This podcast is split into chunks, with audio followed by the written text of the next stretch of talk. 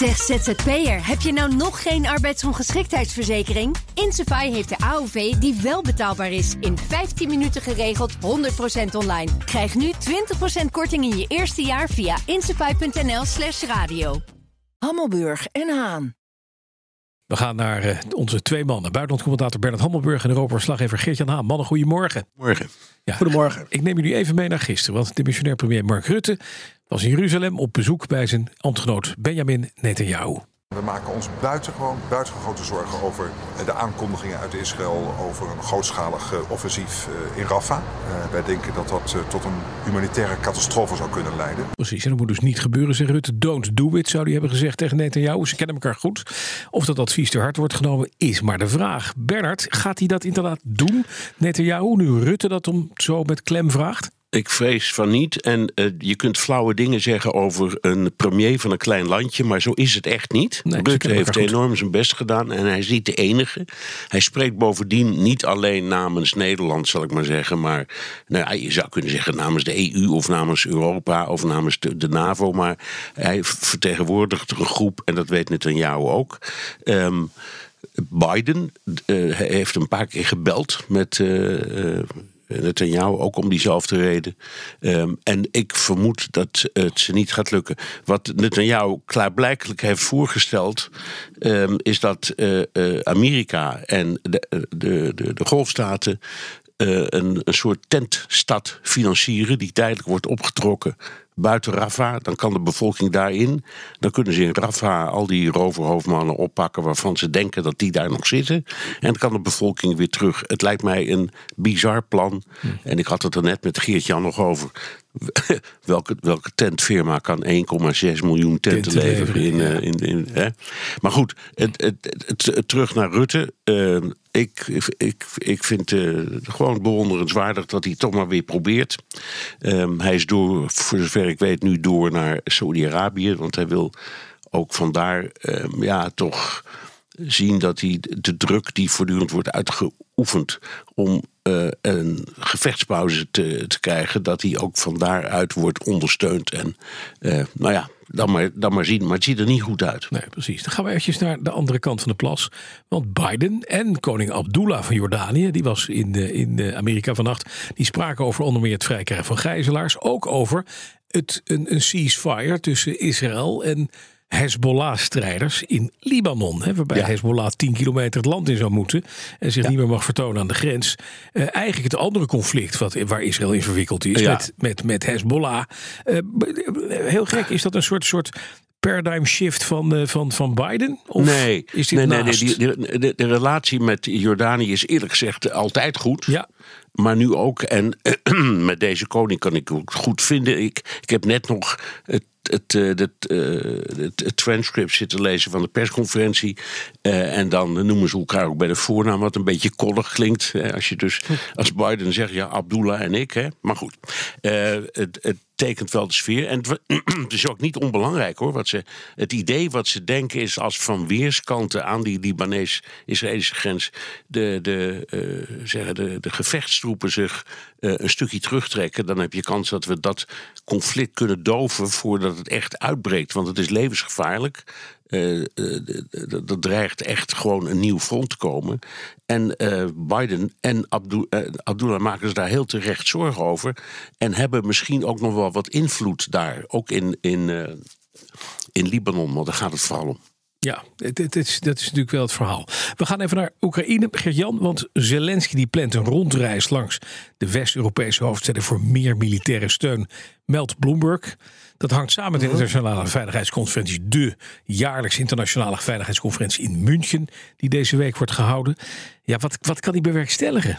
Nou, uh, ten eerste, die conferentie in München is 16 tot 18 februari. Ja. Dus dat betekent dat die uh, later deze week richting uh, West-Europa zal gaan. Mm -hmm. je weet het, er kan nog steeds niet gevlogen worden op Oekraïne. Ja. Dus je hebt eerst een flinke treinreis voor je kiezen. Dus laten we zeggen dat die binnen nu en twee, drie dagen van huis zal gaan.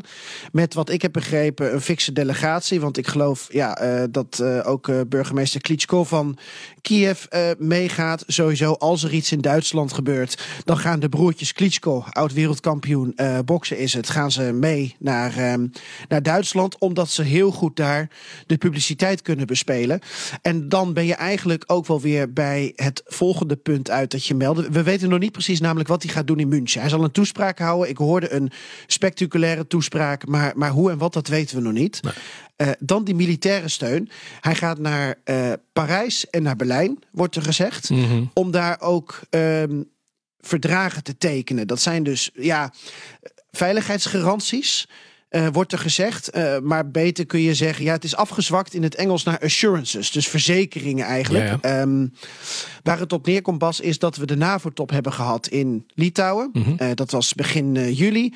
Toen hebben de G7-landen en een aantal andere landen, waaronder Nederland, die hebben gezegd: Oekraïne, wij gaan jullie helpen, ook op de lange termijn.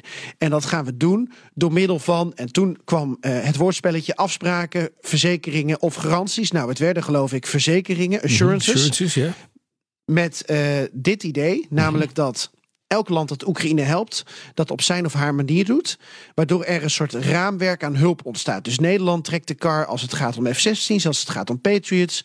Frankrijk trekt de kar als het gaat om artillerie. En um, dat betekent dat uh, Frankrijk blijft het land dat op Europees niveau voor Oekraïne um, gaat proberen zoveel mogelijk artillerie te regelen dat raamwerk, ja, dat volstaat pas als landen die zeggen dat ze mee willen doen, ook een bilaterale overeenkomst met Oekraïne tekenen, waarin dit allemaal staat.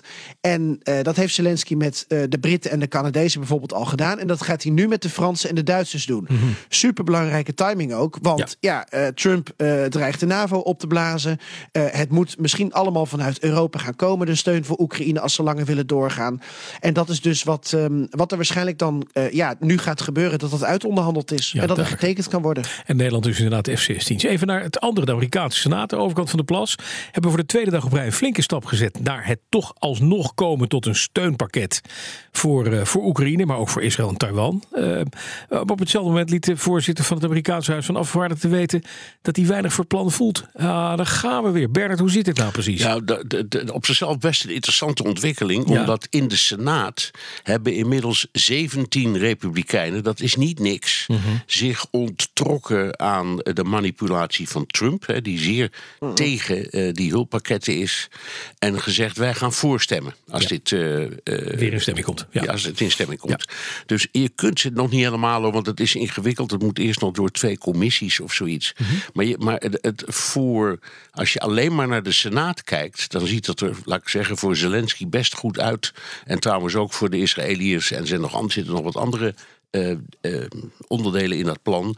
Maar heel terecht zeg je, uh, Mark Johnson, de voorzitter van het Huis van Afgevaardigden, ja, die heeft al een paar keer uitdrukkingen gebruikt zoals dead on arrival, als dat wetsontwerp dan ter goedkeuring aan het huis zou worden voorgelegd. Hè? Want je weet, dat kan in Amerika in beide volgorde. Het hoeft niet eerst door de Tweede en dan door de Eerste Kamer. Het kan ook andersom daar.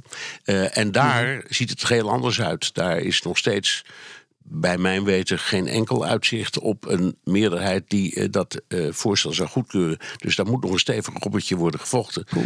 Uh, ja, je kunt zeggen, het is heel goed nieuws dat die Senaat zo schuift. Het is echt wel een signaal, ook aan Trump hoor. Maar ja, uiteindelijk gaat het om de uitkomst. En ja. als die is dat het bij de volgende halte misgaat, ja, dan heb je uiteindelijk niks. Ja, wat zal Poetin in zijn knuisten lachen, hè? Nou, reken maar, natuurlijk. Kijk, die, al die ontwikkelingen in Amerika en ook um, ja, zulke soort dingen als uh, veiligheidsgaranties in Europa, land voor land en andere landen weer niet. Um, ja, dat, dat, uh, dat versterkt ongetwijfeld zijn positie. Hm. Uh, tenminste, dat denken we. Ik weet nooit zeker of het zo is. Het is ik denk niet dat hij een, een, een dansje maakt om de tafel als een hulppakket wordt afgekeurd. Maar reken maar dat hij dit tot, op de, tot na de komma volgt allemaal in het Kremlin. Ja, Mag ik nog één ding aanvullen? Ja. Er is ook weer een uitspraak geweest van uh, Chuck Schumer. Um, vanuit de, de Senaat, die dan geloof ik zegt: de hele wereld gaat zich de komende dagen herinneren wat de Senaat doet. Uh, en dat dit Poetin allemaal gelukkig zou maken. Uh, zou kunnen, maar we hebben eerder ook bijvoorbeeld Biden horen zeggen: van ja, als je nou niet komt met, met, met je wapens, als we die nu niet aan Oekraïne kunnen leveren, ja, voor we het weten, uh, kunnen we niks anders dan zelf boots on the ground in Rusland plaatsen. En wat krijg je dan? Dat je dus interviews met Poetin krijgt. waarin hij gebruik kan maken van dit soort uitspraken. Dus het is allemaal goed bedoeld. van ja, we moeten nu in actie komen.